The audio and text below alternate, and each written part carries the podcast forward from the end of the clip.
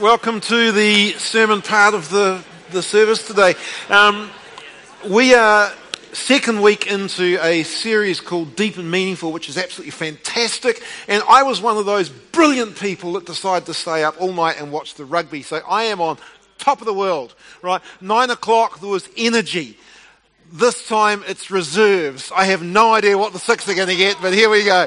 So, and uh, uh, but the reserve is, is, that's where the richness is. So you, you've you've got this. Hey, a couple of things um, before we launch into this. You realize that this morning at our children's programs that uh, the leaders are sharing the gospel and calling for response from our kids.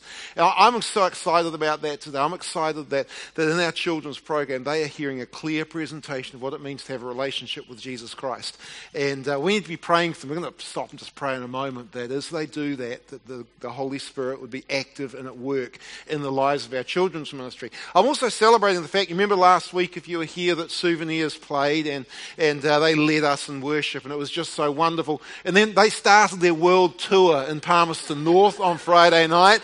So, well, what you need to know is Simon Gill went with them, and uh, he spoke, and we know at least 10 people who gave their life to Christ on Friday night in Palmerston. So, so good, so good. Father, we just want to come to you right now and say, Holy Spirit, would you pour out the power of the gospel in our children's ministries today. Father, we pray as the leaders are sharing Jesus that those young kids who have not yet uh, believed in you, that this, that might be their day today. Or for those that's not, that they would continue to grow in understanding of what the gospel really is. For those who are followers of yours, Lord, would you just seal that in their heart again? Would you build building that framework of the gospel in their lives? And Father, we pray for those who gave their life to Christ on Friday night. Lord, we want to celebrate that with the angels in heaven. And Father, we want to ask that you would continue to pour out your Spirit through that ministry and through all that's going on in Palmerston and those youth groups. So, Lord, bless them, we pray, in Jesus' incredible, incredible name. Amen. I wonder when was the last time you really knew you were in the presence of God. And I don't just mean turning up to church. I don't just mean you know, like singing. I mean, you really knew. It's like if I shut my eyes, I could, he's literally right there. That, just that incredible sense. I wonder if you've ever known it. I wonder if you're one of those people who have listened to other people say, man, God's presence was so clear, and you just simply go, oh, I, I don't know what you're talking about. I wonder if, if it's something which you say, man, that, that's a longing in my heart. And I want to tell you today that it's a promise for every believer to be in that place that place of the presence of God, that place of an intimate closeness with Jesus Christ. And I tell you today that by the end of the day, my prayer is that you will be standing here in the presence of Jesus the Nazarene. That you'll wonder how he could love you. And that you'll stand here in awe and worship. And so, my prayer for you right now is that you will not be the same in the next 30 minutes. My prayer over these next 30 minutes is that the Holy Spirit would illuminate the power of the truth of God's Word, that it draws you closer to Jesus than you've ever been before. And so, for that to be the case, would you again bow your heads with me and would you, just you and the Lord, would you simply say to the Lord, Holy Spirit, would you show me Jesus this morning? And just right now, take a moment and prepare your heart. And if you, you've come here this morning and say, I don't even know who Jesus is, and you say, God, if you're real, would you show yourself to me?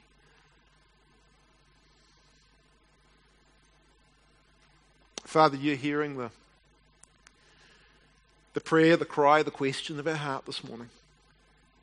And so, Father, I pray in Jesus' name, let it be. Let it be true. Let it be real. Show yourself to us in your wonderful name. Amen. God created you. He created us for relationship with Him. To be blessed, to be filled with life and the blessing that is found in His presence. The Garden of Eden was where God created humanity to dwell together with Him in peace and intimacy. And we were, as a, as a people, to be fruitful and to multiply and to take care and to steward God's creation on His behalf. However, the fall broke that peace and broke that access into God's intimate presence, and that intimate presence was lost.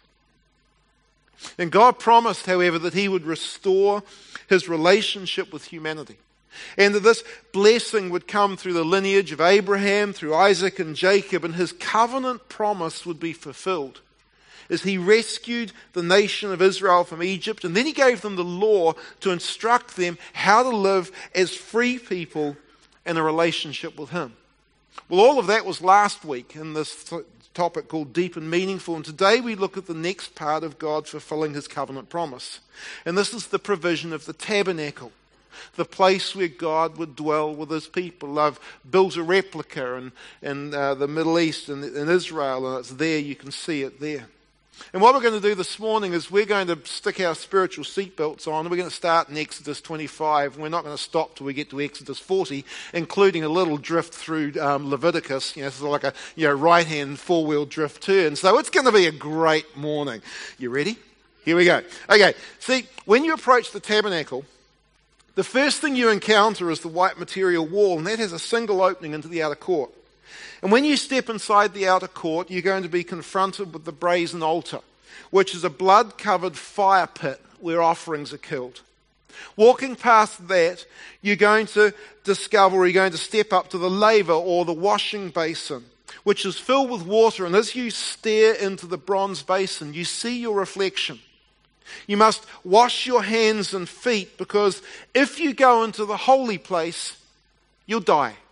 Now, Parents, I know you spent your entire life telling your children when they walk out of the bathroom, wash your hands. Right? God did the same thing, right? To the people of Israel. Make sure you wash your hands. But for him, it was more than just germs. It's, you'll die. So here we go. That's the brazen altar. Then you move from there and you pull back the curtain door and you enter into the holy place. And then the holy place, you see three pieces of furniture. There's a table with 12 loaves of bread on the opposite side, there is a lampstand with oil fueled flames that are flickering that gives light for the room. And in front of you, there is an incense altar with a unique smelling incense that's continually burning. Behind this altar, there is a heavy curtain. And that curtain separates the holy place from the Holy of Holies. And this room contains the Ark of the Covenant, a gold box that contains the Ten Commandments that God gave Moses and it's covered by the mercy seat, which has got two angels that are peering down towards the mercy seat.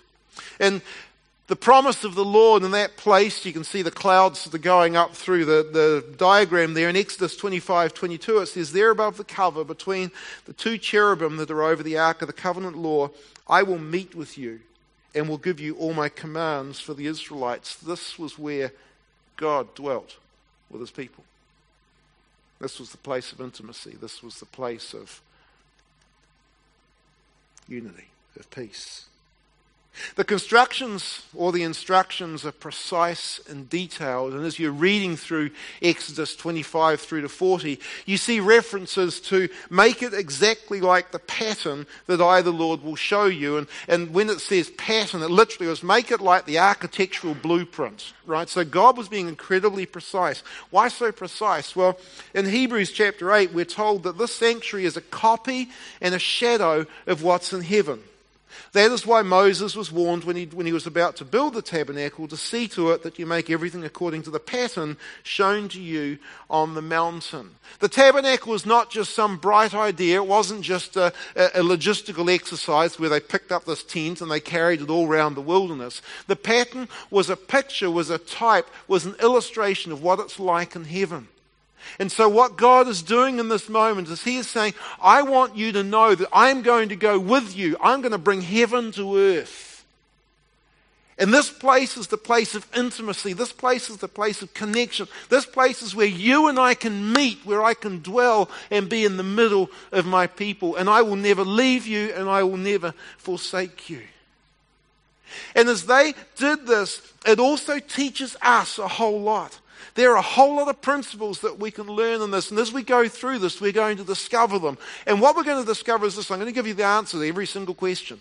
It's a little bit like the kid who went to Sunday school and he, and he stuck his hand up before the lesson began and he said, uh, Excuse me, teacher, I'm not sure what the question is, but I know the answer is Jesus.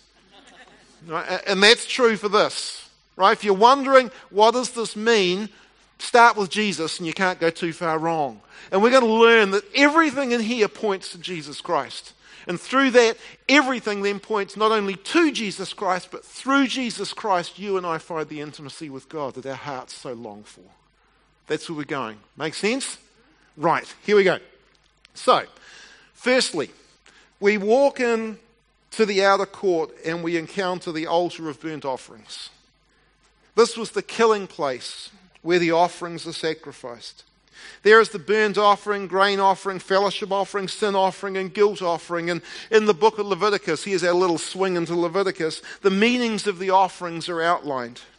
Each offering celebrated a particular aspect of Jesus Christ's sacrifice and describes what we receive when we believe in Him. The first offering was the burnt offering. And this was an expression of complete surrender to the Lord and to his purpose. And Jesus Christ came and he said, I have a body you've prepared for me. Here I am to do your will. He gave himself totally to the will of the Father, a burnt offering, complete and utter surrender. He was the perfect grain offering. And the idea behind a grain offering, it was an expression of devotion. And when someone came and presented the grain offering, they were saying, God, I am, I am totally devoted to you. There is nothing that I would withhold from you. I've surrendered my life to you, burnt offering. Now I am devoting my life to you. Jesus Christ devoted himself fully to the will of the Father. Then there was the fellowship offering. And the fellowship offering was an offering where you celebrated complete relationship. And you, you brought to mind the fact that you have a relationship with, it, with God. And Jesus Christ, of course, celebrated his oneness with God the Father all throughout his life. He was a continual fellowship offering. And you and I have that same offering through him. Then there was the sin offering. And oh, the sin offering was done a little differently. The sin offering, instead of it all being put, put on the altar and burned on the altar, the blood and the fat was burned on the altar, and the body of the animal for the sin offering was taken back outside of the outer court and was burnt outside the camp. And this offering showed that the person who came was purified from sin, and the sacrifice was made on their behalf, and Jesus Christ was crucified outside of Jerusalem. And he there was the perfect sin offering, and he gives forgiveness to everyone who would believe in him. And lastly, there was the guilt offering. And this sacrifice declared that a person was forgiven and cleansed from guilt, and they can enjoy the freedom of restored relationship with God. It was like you'd come and you, you present the sin offering, and then you say, Man, I'm forgiven because you were forsaken. I'm accepted because you were condemned. I'm alive and well because your spirit is within me because you died and rose again. The guilt offering. And these people would come and they would offer the burnt offering and the grain offering, and the fellowship offering and the sin offering and the guilt offering. And as they did that, they were telling the story of Jesus Christ. And they were telling the story of how he would come one day and he would be the perfect offering for your sin and for mine.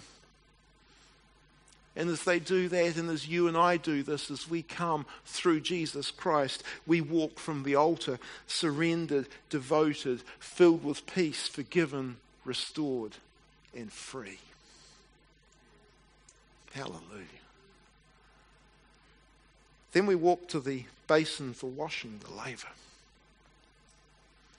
where they would wash the hands and the feet so they would not die as they entered the tent of meeting. The reason they would die is because they were about to walk into the holy place. And as they approached this place to minister, they would say, Man, I, I've got to make sure I'm, I'm clean. And it was like, Well, you know, haven't you just been cleaned? You've, you know, you've walked past the, the burnt offering altar, and now you've come to another one. Is, this, is there more to be done? Well, this is not about your salvation. This is just about your daily walk. This is about the fact that, you know, I, yeah, you like me, we live in a world where it's easy to kind of get, get mud on our hands.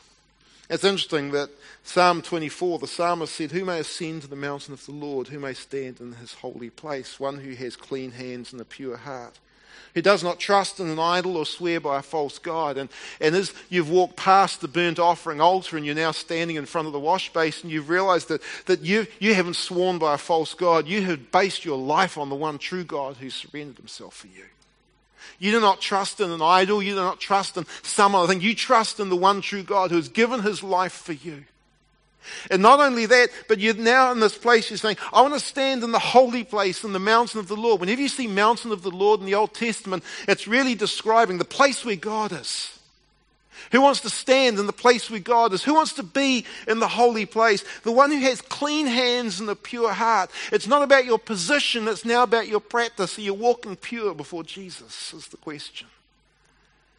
And James chapter 1 puts it this way Therefore, get rid of all moral filth and the evil that is so prevalent and humbly accept the word planted in you which can save you. I, I don't know about you, but I find it's really easy to go and get muddy walking through life. I mean, you know, how many of us will find that there are things that appear on our screens that we don't want to look at? There are things that flash past our eyes when we're driving we don't look at. There are things that hit our ears that don't, aren't really helpful. Man, if that's not bad enough, there's just stuff which happens in my mind and my heart that I'm actually not that you know, excited about either. Get rid of the moral filth and humbly accept the word planted in you which can save you. Do not merely listen to the word and so deceive yourselves. Yeah, I wonder how many times we kind of go through life go, oh, yeah, that, that's all true, but oh, it doesn't matter. It's not for me. Anyone who listens to the word but does not do what it says is like someone who looks at his face in the mirror and, after looking at himself, goes away and immediately forgets what he looks like. But whoever looks intently into the perfect law that gives freedom and continues in it, not forgetting what they've heard but doing it, they'll be blessed. They'll have life in what they do. I wonder how many times we look into the Word and it wants to wash us. And it challenges us and it convicts us, and we, we go, yeah, nah. And hear this invitation positionally, we're there. Right now, God is saying, it's time to wash your hands. Wash your hands. You want to come into intimacy with me, you need to wash your hands. You need to allow the, the beauty of my word to wash your soul. To wash your soul clean. What is it that maybe for you needs to be washed away? Is there an attitude? Is there something going on? Is there something which is just holding you back? And after you've washed, you enter the holy place and you, you discover there is this lampstand. And of course, you can't see unless the lampstand is shining because in the holy place it, it, there is no external light. The only light comes from in the holy place. You know, we can't see spiritually unless the Holy Spirit is at work. It's the Spirit within the holy place glorifying Jesus and taking the things of Christ and showing them to his people. And Jesus described exactly that in John chapter 16, where he said, He that is the Spirit will glorify me because it is from me that he will receive what he will make known to you. I want to tell you about the work of the Holy Spirit. Right, here it is. Imagine that the Holy Spirit is this humongous big spotlight. And he has one purpose and that is to shine that spotlight on Jesus Christ. Now, until you say, man, is that the Holy Spirit at work? Well, there's a really way, good way to test it. Is what's happening shining the light on Jesus Christ? If it is, that's probably the Holy Spirit. If it's not, guess what? It's something else. The Holy Spirit is about shining the spotlight on Jesus Christ. Why? Because He wants you to know Him. He wants you to understand who He is. He wants you to, to understand the depth and the breadth and the width and the height and the length of His love and of His grace and of His power and of His peace in your life. And so the lampstand is so important because when we walk into this holy place, after having received salvation, after having washed our hands pure so that we're clean before Him, we now are in this place where the Holy Spirit says, Now I want to show you something. I want to show you Jesus. I want to show you what he's like. And you turn the other direction, and in the light of the Spirit, you see this table. And this table has got the bread of presence. That is 12 loaves of bread that are, that are refreshed every seven days. And they're a symbol of fellowship and nourishment that is always available. And these loaves were to be eaten before the Lord. And the idea was it's a continual feasting that's always available. And Jesus himself called himself this bread. And in John chapter 6, he said, I am the living bread that came down from heaven. Whoever eats this bread will live forever. This bread is my flesh, which I will give for the life of the world. He's our spiritual food. He's the food that nourishes the soul. He's the food that renews the mind. He is the food that directs our steps. And as we open His words, and they're revealed to us and illuminated by the Holy Spirit, they bring life, they bring wholeness. You know, the Word is always available, it's always nourishing to anyone who will come and receive. To anyone who comes with a clean conscience, with clean hands and a pure heart. And some of us maybe are needing a spiritual washing this morning. Maybe we're finding we, we come and as we open the Word, we're, we're going, man, I, I'm not getting much out of this these days. Yeah, you might be one of those people. I, a little confession. I, I read a couple of things every day, and I'm, New Testament's great at the moment. I'm loving it, but I'm in Jeremiah. Oh, that's tough. I got to confess you, I'm reading Jeremiah, and it is not a joy for me. It is a chore. I am, I am seriously struggling with Jeremiah at the moment. And as I do this, I think, yeah, Lord, I need your Holy Spirit to slow me down and to reveal things to me. I need to just sit in the holy place for a moment. I need to get over myself. I need to wash my arrogance away and say, oh, that's Jeremiah. Jeremiah's always hard, and I don't like Jeremiah. So, you know, I need to just wash that away and say, actually, let me just sit in the holy place for a bit and allow the Holy Spirit to illuminate the truth of your word. And I got to tell you, it's amazing what God does. It's amazing how He opens His word up. It's amazing how in that place He nourishes my soul.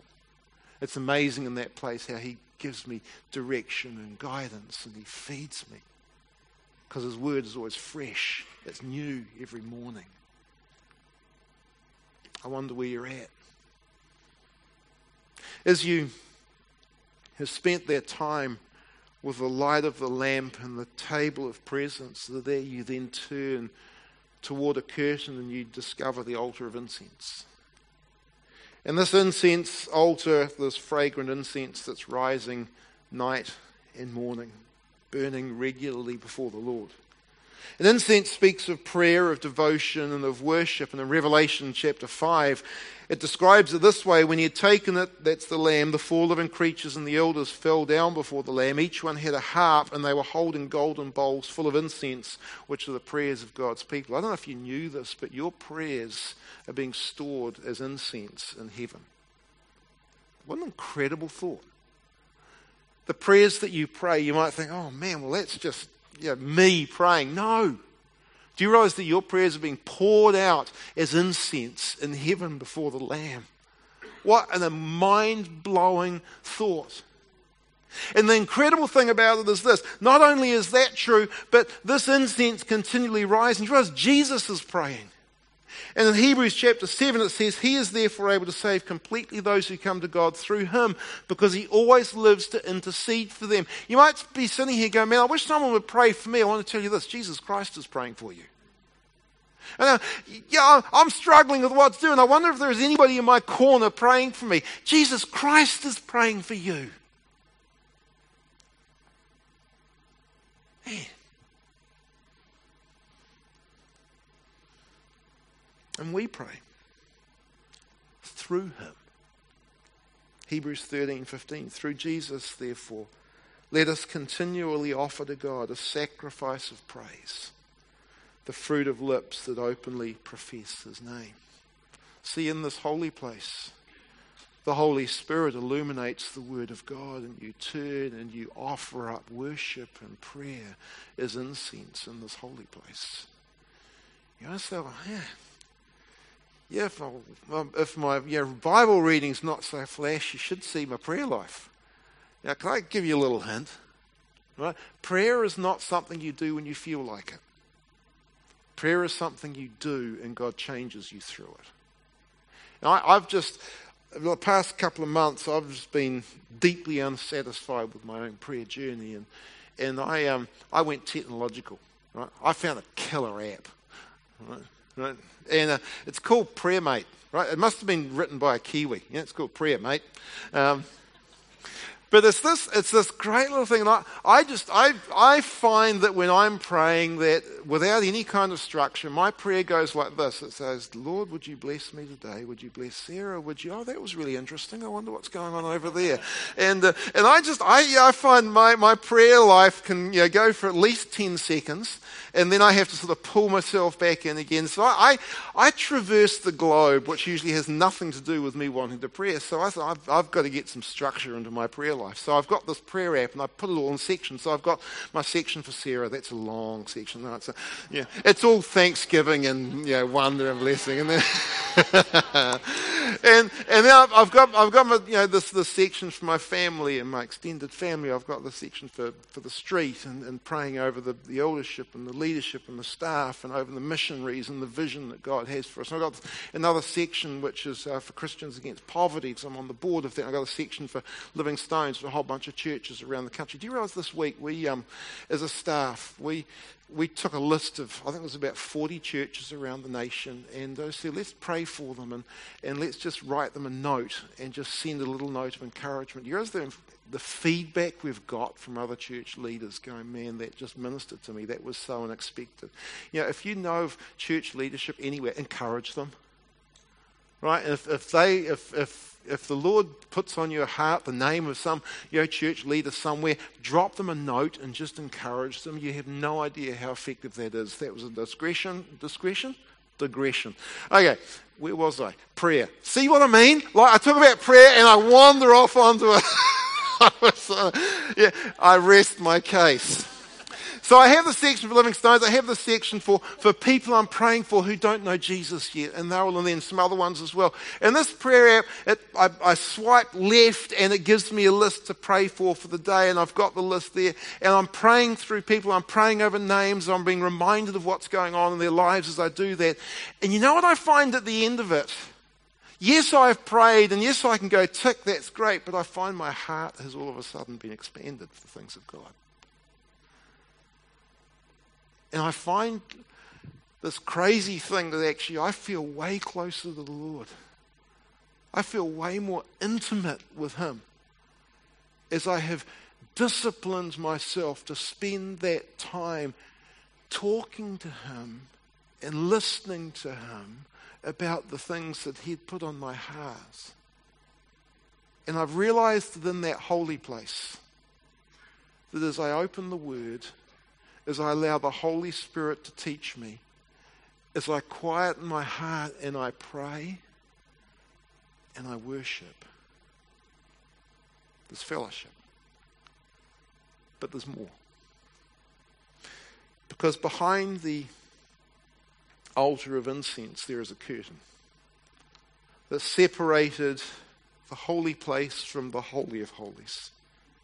And this curtain was protection so that the people couldn't be consumed with the holiness of the Lord. And this curtain was only ever in, entered through by the high priest. Until one day, at a time that was perfect, the perfect sin offering was killed outside of the city walls. And in that moment when he cried, It is finished, this curtain was torn from top to bottom. And behind the curtain, there was the ark. And the ark was made of acacia wood. It's overlaid with gold, and it's got poles to carry it. And inside the ark was stone tablets, the, the covenant law that described how God's people were to live in relationship with God and with each other. And they failed terribly at it, and you and I fail terribly at it as well. Like we, we break God's laws all the time. But over top of those laws, over top of that ark box was a lid, and that lid was called the atonement cover or the mercy seat. And what is stunning is in this place of the Holy of Holies, God covers his law with mercy, not judgment. And over that mercy seat, it says that the priest is to come and he is to sprinkle blood over it. And that blood covers the law, which tells us how much we miss the mark, and it covers the law with blood so that we only receive mercy, not judgment when we are in the Holy of Holies. It is a place of God's grace and God's mercy. And there on the mercy seat are two angels facing in, looking down at it, wings up, eyes peering. And it's as if what God is saying there that the entire created universe is looking into this miracle of the scandal of grace, saying, How could it be? How could it be that a holy, righteous judge, uh, God, would forgive people who have utterly rejected him? And as they peer at it, all they can see that gives them any answer is blood. Jesus' blood. And later on, Peter was to say, even angels long to understand this. And it was here, here, that God meets his people. It's here that God meets you. It's here that God meets me in this place, the Holy of Holies.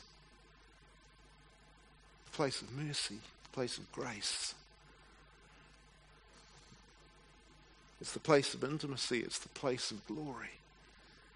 In Exodus 40, when they'd completed the tabernacle, Moses described it this way. He said, Then the cloud covered the tent of meeting, and the glory of the Lord filled the tabernacle.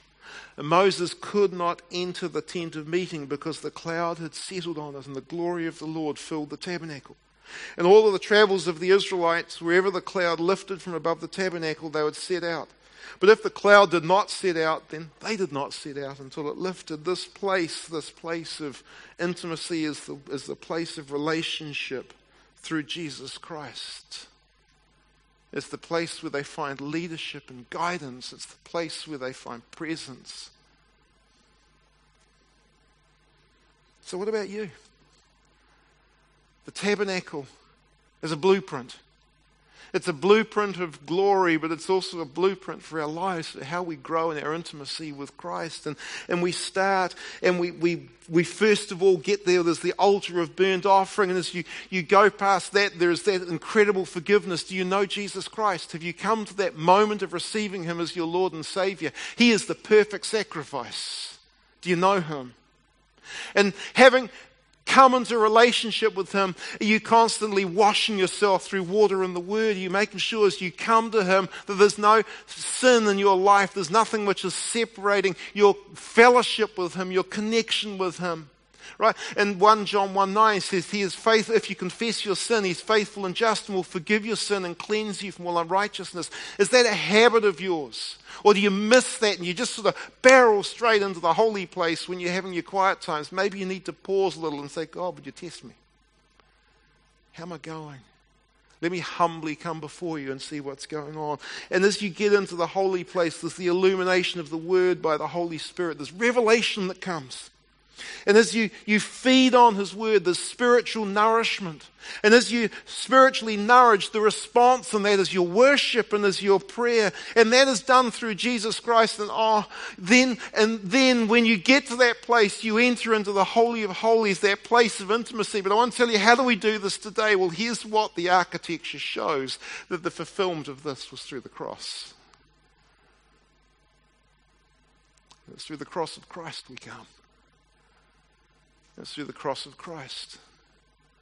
We have this incredible, intimate relationship with God and we're led into His presence.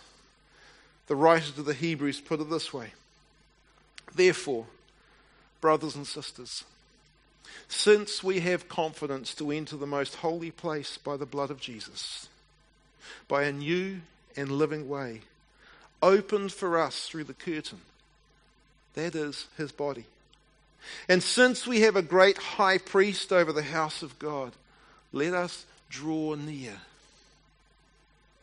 Let us be intimate with God with a sincere heart and full assurance that faith brings, having our hearts sprinkled to cleanse us from a guilty conscience, and having our bodies washed with pure water.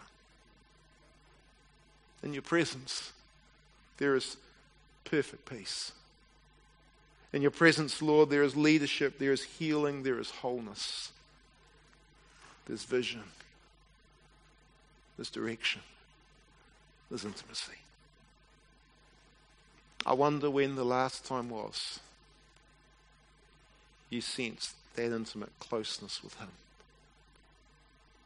The blueprint's there. And what we're going to do in these next 25 minutes is we're going to stand in that holy place. And for you, this, this is what this may look like. We've got communion around the room. That tells us, that shows us the finished work of Christ.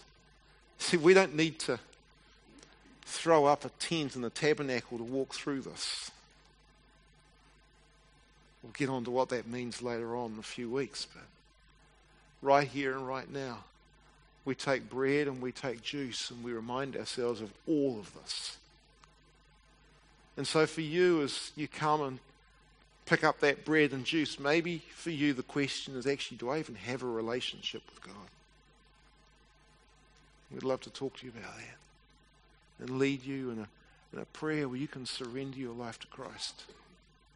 Maybe for you, as you hold those two together, it's, man, I, I need to, I need to stand over that wash basin a bit. I need to have a look into there and just see me the way God sees me and need to wash my hands. There's stuff been going on in my life and it's it's holding me back from that intimacy with Him. You know, the great thing is, it's just a wash. Maybe for you, it's that invitation to stand in the holy place and to allow the Holy Spirit to illuminate the Word and to respond in prayer and worship. And maybe for you, it's just that beautiful moment of realizing the t- curtain's been torn and you're there at the mercy seat and standing in awe and wonder of all that He has done. That's the journey. That's the invitation that's freely yours in Christ. Would you stand with me?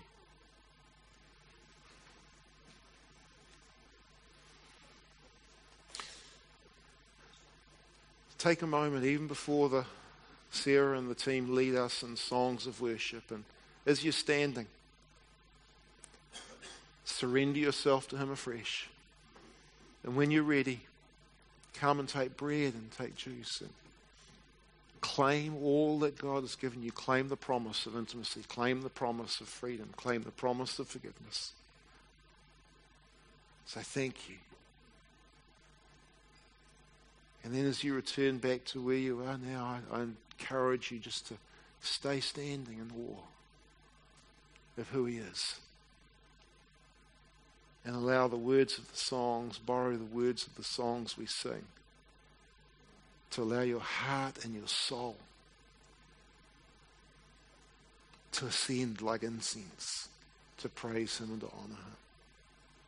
Father, I pray that you'd lead us in this time. I pray, Father, you'd minister to us because we're hungry for you, Lord.